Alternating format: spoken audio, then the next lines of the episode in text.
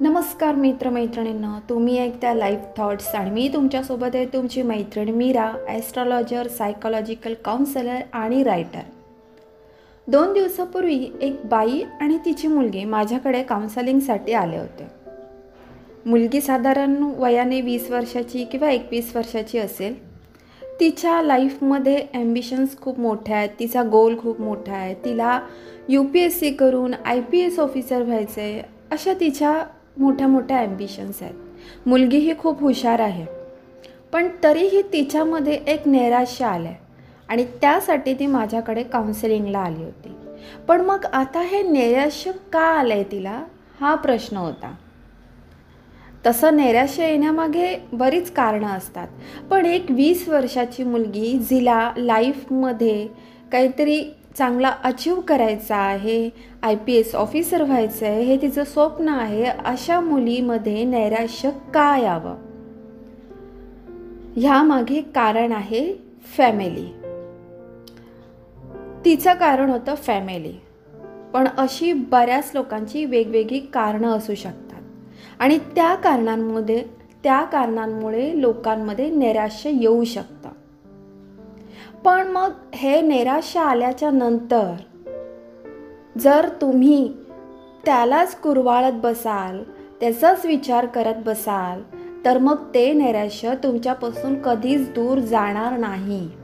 आणि मग तुम्हाला अशीच काउन्सिलिंगची गरज पडेल. मी असं नाही म्हणत आहे की नैराश्य येऊच नाही किंवा येतच नाही. येतं. प्रत्येकामध्ये काही ना काही गोष्टींमुळे नैराश्य येतं. आयुष्यात अशा काही घटना घडतात की ज्यामुळे माणूस उदास होतो नाराज होतो निराश होतो असं होतं. पण मग ह्यासाठी तुम्ही तुमचीच मदत करायला हवी. जोपर्यंत तुम्ही तुमची मदत करत नाही ना तोपर्यंत इतर कोणीही तुमच्यासाठी काहीही केलं तरी ते वेस्टेज आहे. अगदी देवाने सुद्धा हेच सांगितलं आहे की जोपर्यंत तुम्ही तुमची मदत करत नाही तोपर्यंत मी तुमच्या मदतीला उभा राहू शकत नाही. अगदी सेम आहे. नैराश्य आलं ना तुमच्यामुळे तर आधी सगळ्यात पहिल्यांदा ते कारण बघा की कोणत्या कारणामुळे नैराश्य आलेलं आहे. आणि माझ्याकडे जेवढे काउन्सिलिंगसाठी येतात ना किंवा काही ज्योतिषशास्त्राविषयी प्रश्न विचारायला येतात. ते सगळेजण आधी निराशानेच व्यापलेले असतात. आमच्या आयुष्यात असं काही घडणारच नाही असं होणारच नाही हेच आधी त्यांच्या तोंडी शब्द असतात. आणि माझं प्रत्येकाला सांगणं आहे की हे शब्द आधी तोंडातून काढून टाका. होणार नाही जमणार नाही असं इथे काहीही नसतं. अशक्य असं इथे काहीही नाही आहे सगळं शक्य होणाऱ्यातलंच आहे. पण माणूस तिकडे दुर्लक्ष करतो आहे समजतंय का? त्याच्यामुळे जेव्हा जेव्हा तुमच्यामध्ये नैराश्य येईल तेव्हा आधी हा विचार करा की ते नैराश्य का आलं आहे आणि ते तुम्हाला कितपत तुमच्याकडे टिकवून ठेवायचं आहे सगळ्यात आधी हा विचार करा की तुम्हाला काहीही जमणार नाही असं नाही आहे.